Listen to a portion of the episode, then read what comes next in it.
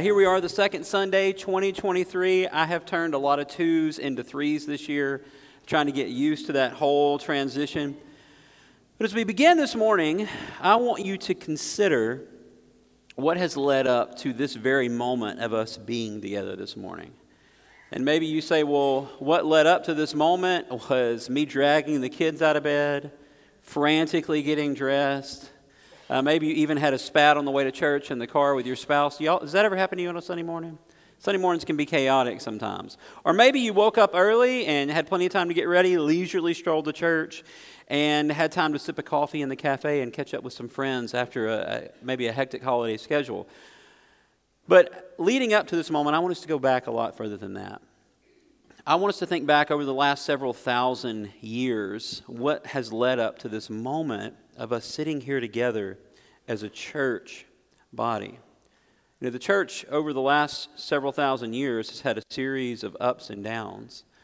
But, but 2,000 years ago, roughly, the church began. You can see it developed and, and grow in the book of Acts. It tells that, that story. Churches began to spring up through the world.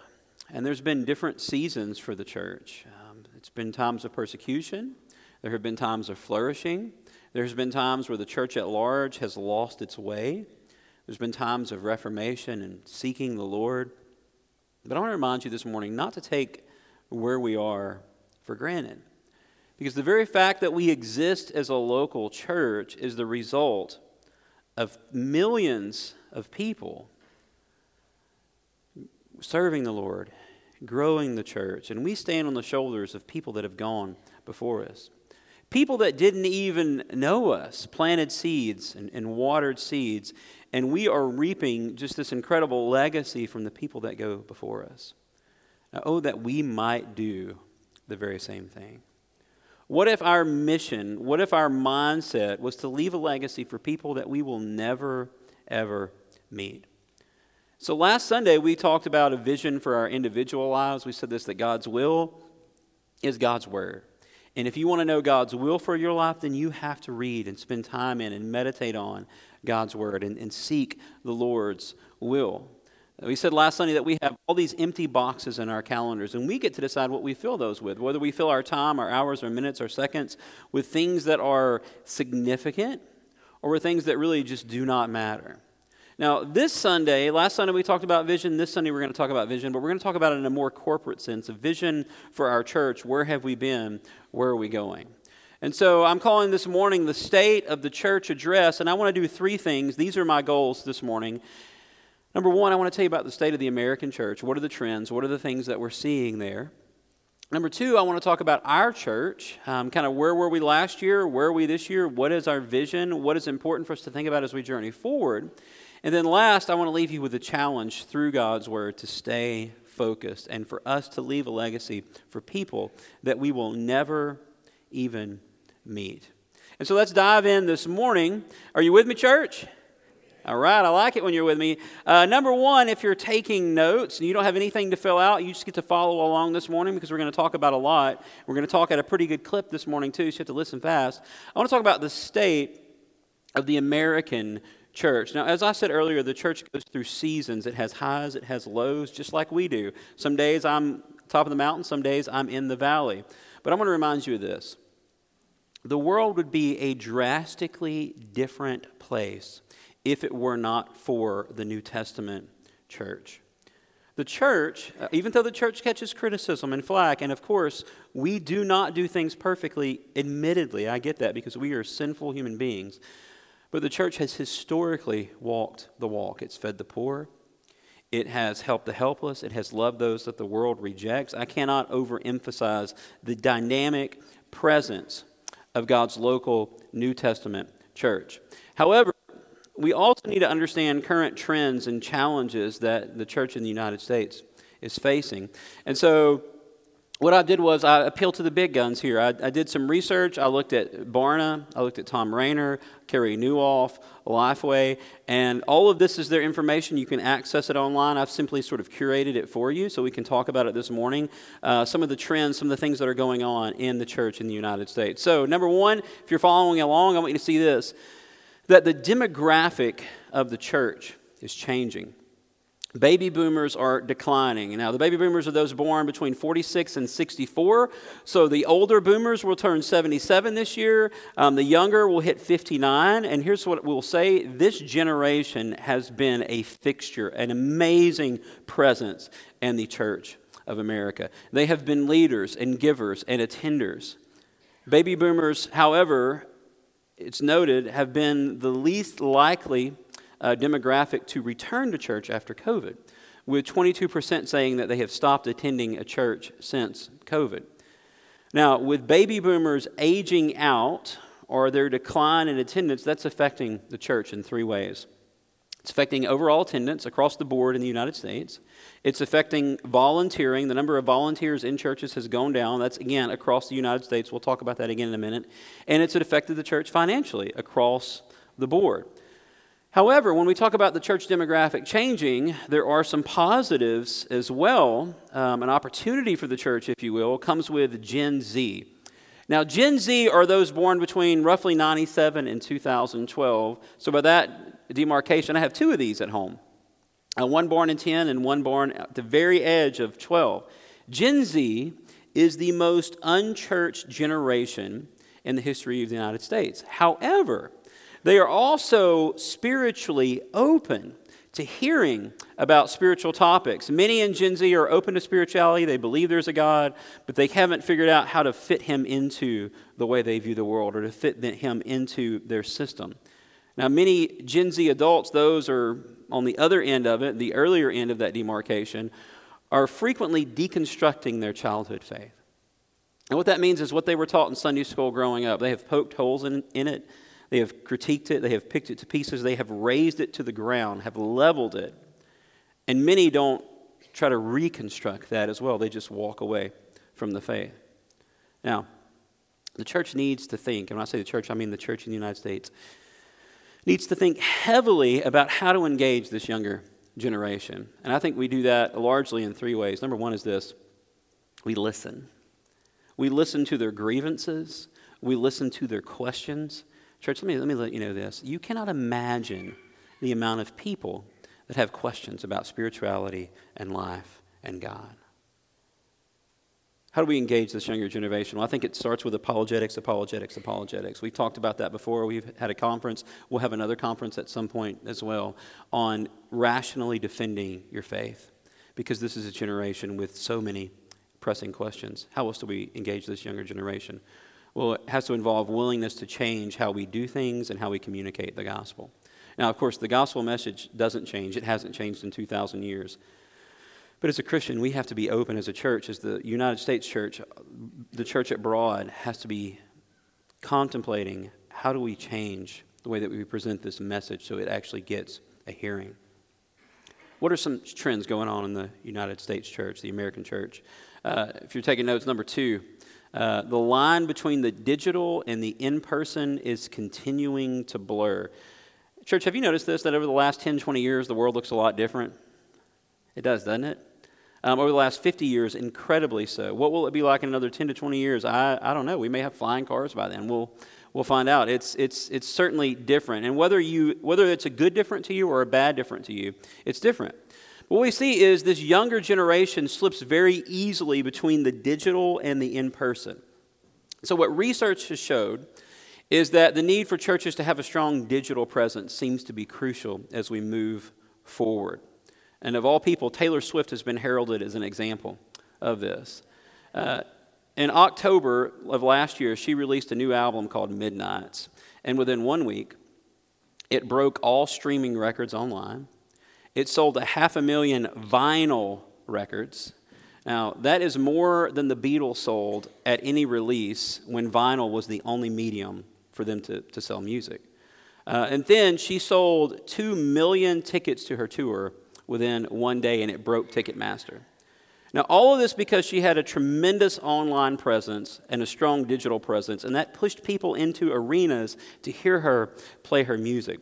Now, what research is showing is that churches who make use of an online presence and share the gospel in digital mediums will be fruitful in that area. And so when COVID happened, everything went on lockdown. every church was trying to figure out how do we get our services online so all of our people can at, at home can be encouraged and hear the gospel and be strengthened and challenged. And so something like 90% of churches started streaming their services. After COVID, that number plummeted. And what research is showing is those that continue to engage online will see discipleship take place, see people come to know the Lord, see people find answers to questions, and see, people come through the doors. And maybe what you think is what I would tend to think that, you know, we stream our services here at church. We think, well, maybe that's for the five or six people who are sick that can't get to church this Sunday so they can be a part. When in reality, what research is showing is that is the door for many, many people, even in Orange, Texas, to be able to say, hey, you know what, this looks like a good church. They teach truth. I want to be a part of that. And it opens a door for them to come in. And so it's an area for the church at large, the American church, to investigate and take note of. What else are we seeing in the American church? I want you to notice this the volunteer crisis. Um, Nieuwhof says that the volunteer crisis will move from acute to chronic. There has been a decline in volunteers in churches all across the United States over the last several years. Some think it's linked to COVID. Um, some of this decline is probably due to the baby boomer generation um, sort of exiting. Uh, millennials, and here's the, the truth of the matter I fall into this category millennials and Gen Zers are overcommitted, have more weekend activities, are more sporadic attenders um, because they're, we're overscheduled. And so it makes it hard to commit to volunteer. And as a result, what we're going to see nationwide is less and less things offered in church because you don't have the volunteers to actually make those things come to pass. And so you'll see a narrowing of focus uh, in, in what churches are able to offer. Uh, what else are we seeing in the church? Well, here's hopefully some good news. The, the trend is the researchers are, are thinking that pastoral burnout will, will stabilize. Now, I always fear, feel weird about talking about pastors because I is one. You know what I mean? And so it feels weird. Um, but I'm going to give you some stats just over, over pastors. Uh, in 2017, it was asked, a survey went out to pastors, have you heavily considered getting out of the ministry altogether? In 2017, 11% responded yes. Within the past year, I have heavily considered getting out of ministry. Now, that same question was asked of pastors in March of 2022, and that number was at 42% of pastors were ready to just quit and walk away. Now, was, they were resurveyed in September, and that number was down to 39%, so it dropped 3%. Uh, now, let's just be generous, and let's say that it's dropped another 6% in the last four months. You still have one out of three pastors who's ready to walk away from ministry and be done. Now, I tell you that for, for, for these reasons. If you know a pastor, pray for that pastor, encourage that pastor, love on that pastor. You know, I, I think I have the best staff here at First Baptist Church of any other church in the world. Maybe I'm biased, I don't know. Or maybe I'm just good at acknowledging facts. Um, we have a great staff, but would you pray for your staff, church? But it's expected that pastoral burnout will hopefully stabilize some because church attendance is rebounding. You know, the past couple of years with the pandemic was pretty turbulent in the lives of churches. There was a lot of stress on many, many pastors. But it's expected that hopefully this year pastors can kind of step back and catch their bearings and figure out where they're headed.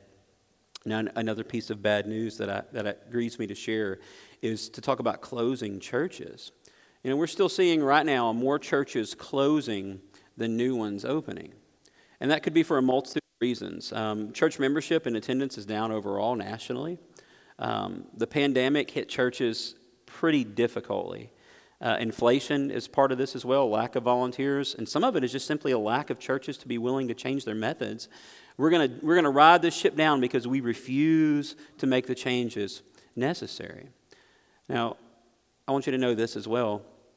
Churches that are faithful to do what God has called them to do, churches that are faithful to be theologically robust and to preach the gospel, we need to be praying for those churches. You know, even in Orange, Texas, in, our, in Orange County, in our area, we've seen some churches close their doors. That's a hard thing to see. Now, the churches that aren't doing the Lord's work, that aren't theologically sound, but all the ones that are Bible based and scripturally accurate, those are our co laborers, they're not our competition. So we pray for one another. When the church down the road's thriving, that's a blessing to us. Now, one more issue we need to talk about in the state of the American church, and that's some theological trends. And I don't have time to get into all this research, but if you'd like to look at it for yourself, you can go to stateoftheology.com for the, the full report, a lot of reading. Let me say, when, when it comes to the evangelical church, there are some problems theologically. Um, I'm going to share some of the ones that are more significant. Um, it was just a survey that went out, and evangelical Christians had to meet certain criteria to be considered evangelical Christians, what we would categorize ourselves as. Here's the research 56% of evangelical Christians agreed with the statement God accepts the worship of all religions, including Christianity, Judaism, and Islam. 43% of evangelical Christians agreed with the statement Jesus was a great teacher, but he wasn't God. 26% of evangelical Oh, there goes my mic. Let's see if it, if it doesn't hang on, we'll swap. Uh, 26% of evangelical Christians agreed with the statement the Bible, like all sacred writings, contains helpful accounts of ancient myths, but it's not literally true. 38% agreed with the statement religious belief is a matter of personal opinion, it's not about objective truth. Now, I hear this frequently from different people that say, I don't need theology, I just need to, be, just need to learn the practical things. I need to learn how to love my wife, how to raise my kids, how to be a good worker, how to be just a, a good guy. Let me tell you, this is, this is the way that I see it. All of the practical teaching in Scripture is based on the theology. The theology drives the practical. Why am I doing this? Because God said so, and here's why. Now, you know, if, you, if we just want to learn to be moral people, you can honestly learn that from Dr. Seuss, can you not? You can. Um, you can learn how to be moral in a lot of places.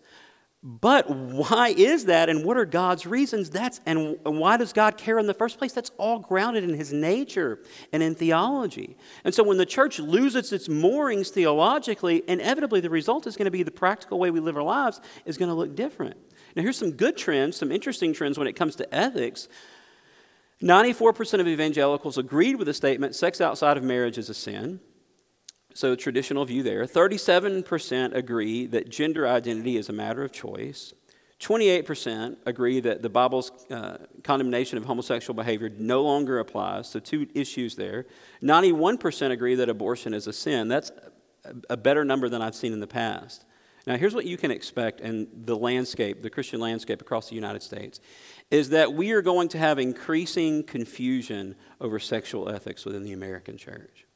It is, it, is, it is here, and we as a church and the church at large must draw lines here about what does Scripture say about sexual ethics, but also communicate the reason for those lines. Why do we care about the way somebody views sexuality? It should be because you love that person and because you believe that Scripture, what Scripture says is best for all of us. And if our motivation for drawing lines is any other reason, well, then we're off the mark. The reason we tell people the truth is because we love them enough to tell them the truth. Now, that's the state of the American church. And let's talk about this church that I love, First Baptist Church, Orange. So let's talk about the state of our church. Now, let me begin by saying this. I think of our church the same way that I think of my marriage. It's not perfect, but it's pretty stinking great. Can you agree with me there? I think we have a fantastic church. And I'm blessed to get to be a part of our church. So let me say this as we get into the state of our church. Let me say thank you, church. Let me say thank you for a great year last year. Um, to, to those who give, thank you. To those who serve, thank you. To those who pray for our church and gather together and lift up our church in prayer, thank you. To those who pray for one another, thank you. To those who tithe, thank you. To those who um, teach or lead or serve or volunteer or greet, we have a million places to serve. Thank you, thank you, thank you, thank you, thank you for all that you do. But let's talk about the state of our church. I want to begin this morning talking about growth. This is something I think to be excited about. In 2022, we had 70 new additions to our church, so 70 new family members. I think that's something to be excited about, church. Amen? It is. Uh, uh, 23 people came on statement of faith, 33 joined by letter, and 17 through baptism. Now, I want to see us do baptisms. I would love to see us do baptisms every week. We got to do one in first service this morning. It was awesome. Uh, because baptisms mean this that Christians people are coming to know the Lord and that they are taking steps of obedience. Baptism is a huge thing. And so I would love it if we saw so many baptisms this year. But when it comes to growth, this is what I believe, this is what your staff believes, this is what I think many of us believe. that we are poised in a great place for growth as a church. Uh, a lot is happening in Orange to grow and expand. And so we want to be strategic and minister to new people as they come into our community. Uh, this year, we convened our strategic planning team. This was a meeting of masterminds and did a lot of thinking and a lot of planning, looked at challenges, assets, um, you know, thought about vision going forward. And we set some numerical goals that we would like to hit as a church. And I'm just going to share those with you. In 2023, we would love to see the average worship attendance be around 550 adults and kids. Um, by 2024, we, will, we would like to see that as 650. By 2028, we would like to be in a place where weekly worship attendance is 800. There it goes, 850. And you say, well, what are you going to do when that 851 comes? We're going to say, hey, you can't come in. You've got to find a new church. Now, of course, we're not going to do that. All are welcome. We'll find you a seat somewhere, even if I have to sit on the floor. But, you know, numbers are not everything, and I get that. But numbers do tell us some things. If you only have five people coming to church, maybe it's time to make some changes. Maybe it's time to rethink some strategy. I would much rather have 200 faithfully discipled people that love the people around them, that are knocking it out of the park for the Lord, than a thousand people. That should be obvious. But a numerical goal gives us something to aim for. Uh, we don't want numbers for the sake of numbers. We want engaged, serving, worshiping disciples, making more of those. Engaged, serving, worshiping disciples. So I want to challenge you this morning. How is your worship attendance? Are you faithful? Are you faithful to come to the house of God? Uh, scripture says, Forsake not the assembling of yourselves. Now, one time, Devin and I, many years ago, we had some friends that started coming to our church. We were excited to see them. And uh, we were having, we had lunch with them, and we are like, you know, we're so glad to have you, have you at church. And uh, they said, well, don't get excited. You know, we're going to join, but we're only, we're maybe 50 percenters. I said, What do you mean? I said, you, you have to work on some Sundays? I said, No, we don't have to work. Just some Sundays we wake up and we say, You know what? I don't want to go to church today. And I said, Oh, okay. You know, some Sundays I wake up like that too, where it'd be so much easier to stay in bed because sleeping late is nice. And Devin tells me, You have to go to church, Josh, because you're the pastor, you know?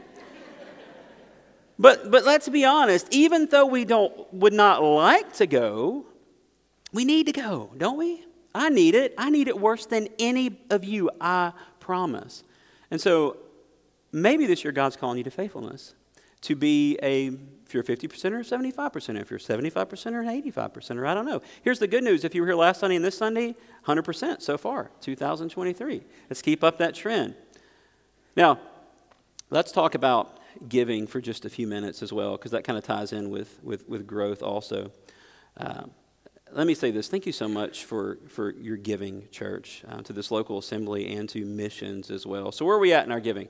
Right now, we're about $39,000 um, from meeting our proposed budget. Uh, for 22 23 our budget resets in april now that doesn't mean that we're 39000 overspending it just means we're that short of fulfilling our budget uh, and I'll be honest with you, something that sort of grieved me was we didn't quite make budget last year and we had to raise our budget this year. And maybe you say, well, well what's up with that? Well, the truth is, when inflation's at 9%, um, we had to raise our budget uh, just to kind of keep moving forward and to keep what we had going going. Uh, you know, but I don't like talking about money. You may have noticed that. I never enjoy talking about this topic, but we're a family and families talk about these things. Uh, so I encourage you uh, church, to, to give as we close out this fiscal year. Um, I would love to close out our budget by meeting budget. But, you know, I want to let you know this too. When we talk about giving, of course, I'm concerned about our church budget and all that. I want to see ministries go forward and missionaries get their money so they can keep doing their work. All this stuff's on my mind. But the bigger concern I have about giving is for you personally. And you say, well, that's a, that's a, a weird statement. Well, it's really not, because think about this. God can meet the needs of our church however God chooses to meet the needs. And I've seen Him meet our needs here in some crazy ways. Uh, where, where money shows up and you're like, well, I didn't see that coming, but thank you, Lord. In my personal life, I've seen the same thing where we've had medical stuff and God has, has shown us a way or has given us the means to be able to do what we needed to do. God can always meet those needs. But when it comes to giving, if me as a Christian if I am not giving and giving joyfully, not out of compulsion, I'm robbing myself of something. And because I love you and care about you, I want to see you have the same blessings and joys that I have as a Christian when I give to the Lord. And let me say this if you're in debt up to your eyeballs, it makes it really hard to give. And in that, there needs to be some spiritual reconfiguration as God works in our lives through His words on how to handle our money financially. And if you need some resources there, I can show you those. Uh, some amazing resources that have helped me and my wife as we've worked to manage our finances in a godly way. And maybe you say, well, if I give, what does my money go to? I want to let you know that as well. It goes to paying for this facility that we're in. We don't own this facility. Um, it goes to pay, keeping the lights on and the AC running. I'm a big fan of the AC. Does anybody want to trade electric bills with the church? We'll take yours, you take ours. I didn't think so. It's, it's astronomical. Why? Because there's always something going on here. And so it pays staff, literature, ministries, missionaries. It helps all those, um, all those areas. And some of it is benevolence of giving to people that have needs. And so that is where we're at in our giving. And maybe this year God is calling you to start small to trust Him to say, hey, you know what? This is five bucks a week, God, or five bucks a month, whatever it is. I'm going to trust you with this and see what happens. I can promise you, you won't miss it because God owns the cattle on a thousand years, a thousand hills. Okay, where are we at? State of the church, missions. Let's talk about that. One thing I want us to increasingly focus on is missions, both here and abroad. And this year we did a lot in that area. We did um, Love Our Community, where we went out and served. Our church serves the community through our food pantry. We've supported missions financially in Romania. We helped with some Ukraine relief in Mexico, various parts of the U.S. and abroad. Things like Operation Christmas Child we've gave to. Things like um, um, foster children, uh, raising some, some money to help them with gifts. Uh, you, you know, church, I truly believe this. Maybe you think I'm crazy, but you're probably right. But I truly believe we at First Baptist Church Orange could change the face of the world. You say, Josh, you're just dreaming. Well, well 12 men did it in the New Testament. 12 men changed the entire face of the planet, and we have hundreds. We could cha- literally change the world. There will be plenty of missional opportunities this year. What about connections? Let's talk about connecting. Last year, one of our big goals was to see more connection groups form and more people enter into connection groups because it's easy to come on a Sunday morning and get lost in a crowd. We want you to be in a place where you know people and where you can be known. And so we started more connection groups. And to those of you who've stepped out in faith to teach those connection groups, praise the Lord. Thank you for your service there. But this week, we published our spring connection group guide, and you can get these at the welcome desk. In these are all the connection groups that are going on and the topics and when they meet, where they meet, that you can get plugged into uh, for this spring up to summer. And so we would encourage you to find a group and get involved. Uh, shameless plug me and my wife are teaching one on Wednesday nights on emotions, and we're excited about being able to do that. And if you're a guy and you're saying, I'm not going to some stupid class on emotions, I promise. I promise you'll find something relevant in that class for you too. Because I'm a guy and I have emotions. Also, another thing that was exciting last year was Celebrate Recovery launch, which is a connection group. It's a place to a group place to work on your hurts, habits, and hangups. The leadership in this ministry is incredible. I'm excited that in February we're starting a grief share group, which is going to be a place where ladies can come and deal with grief and loss, led by two of the sweetest people I know. I won't tell you who they are, but they are amazing. It's going to be awesome. Also, you'll notice this that our, our library is no longer there. We needed some space, so we converted that to a meeting room. We call it the Bridge because it's a place where connections take place.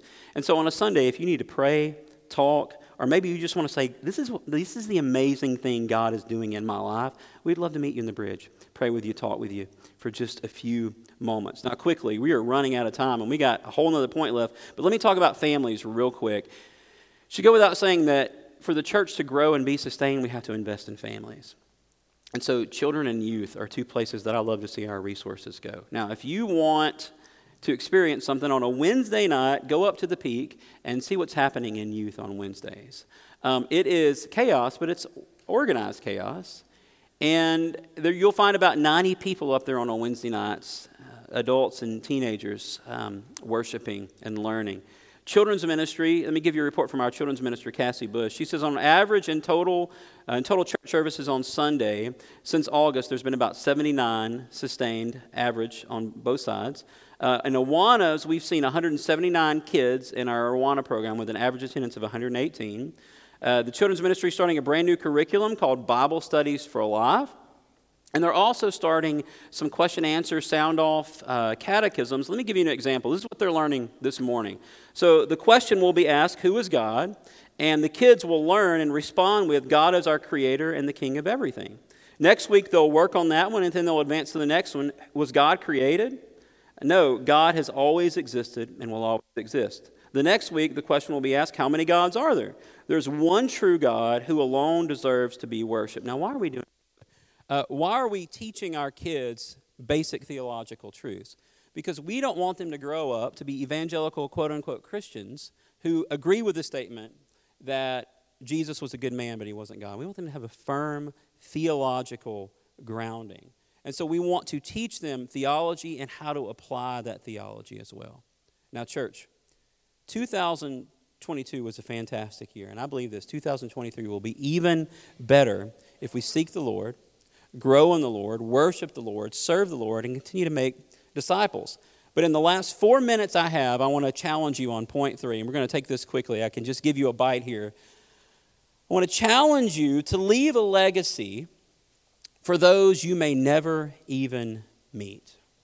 To leave a legacy for people that you will never even meet. Because the reason we're here this morning is because roughly 140 years ago, some people that I have no idea who they were started a church, and that church grew, and people poured into this church. And here we stand this morning. And so I want to share with you three thoughts. How do we leave a legacy for people we may never even meet? Real quick. Number one, we've got to grow as Christians, all of us continually. This is God's call for us. 1 Corinthians 3 1 through 2. We can't leave a legacy for the people behind us if we're not growing spiritually. Here's what Paul writes to the Corinthians. He says, But I, brothers, could not address you as spiritual people, but as people of the flesh, as infants in Christ. I fed you with milk, not solid food, for you were not ready for it, and even now you are not ready. Now, let me tell you a quick story. It's been a couple of years ago. Devin and I went to some friend's house. They said, Hey, steak and potatoes Friday night. You in? I said, I like both of those. We're in. So we showed up. We're all eating our steak, steak and potatoes. And then their 13 year old son comes and plops down at the table, grabs this baby bottle full of milk, and that's what he's having for dinner. It was weird. Now, that's completely fabricated, but would that not be weird, church? It would be really weird. You didn't know whether to laugh or not. It's a strange thing. Now, this is exactly what Paul is saying. If you've been a Christian for one year, five years, 10 years, 15 years, 20 years, and your life today doesn't look different than it did years ago, you're still a baby in Christ. And so, as Christians, if we're going to leave a legacy for the people that follow us, we have to be growing. And part of that growth is we dig in scripturally, we dig in theologically, we dig in apologetically. We know what we believe and why we believe it. We dig in missionally, evangelically. We've spread God's word.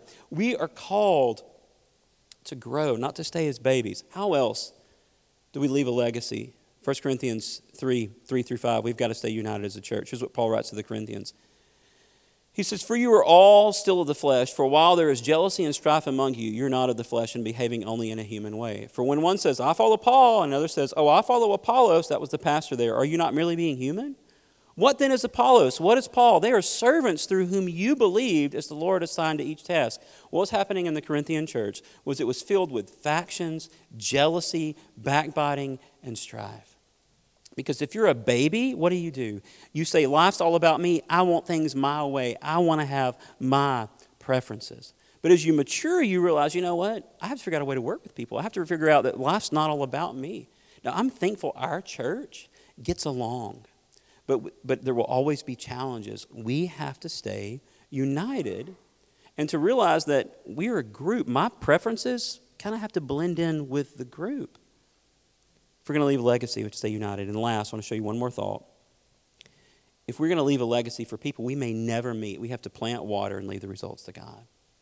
Plant water and God gets the results. You know what? I can't make a plant grow. I can't mm, will it to grow, but I can plant the seed.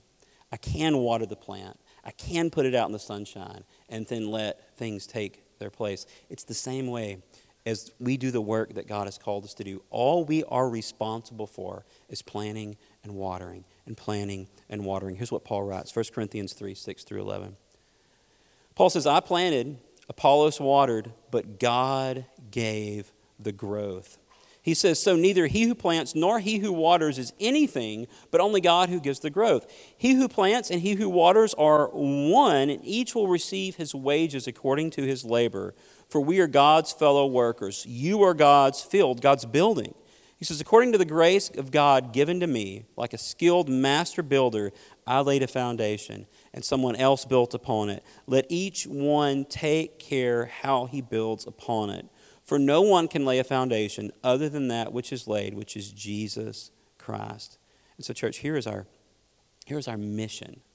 We are to plant seeds. We are to water those seeds and we're to trust the results with God.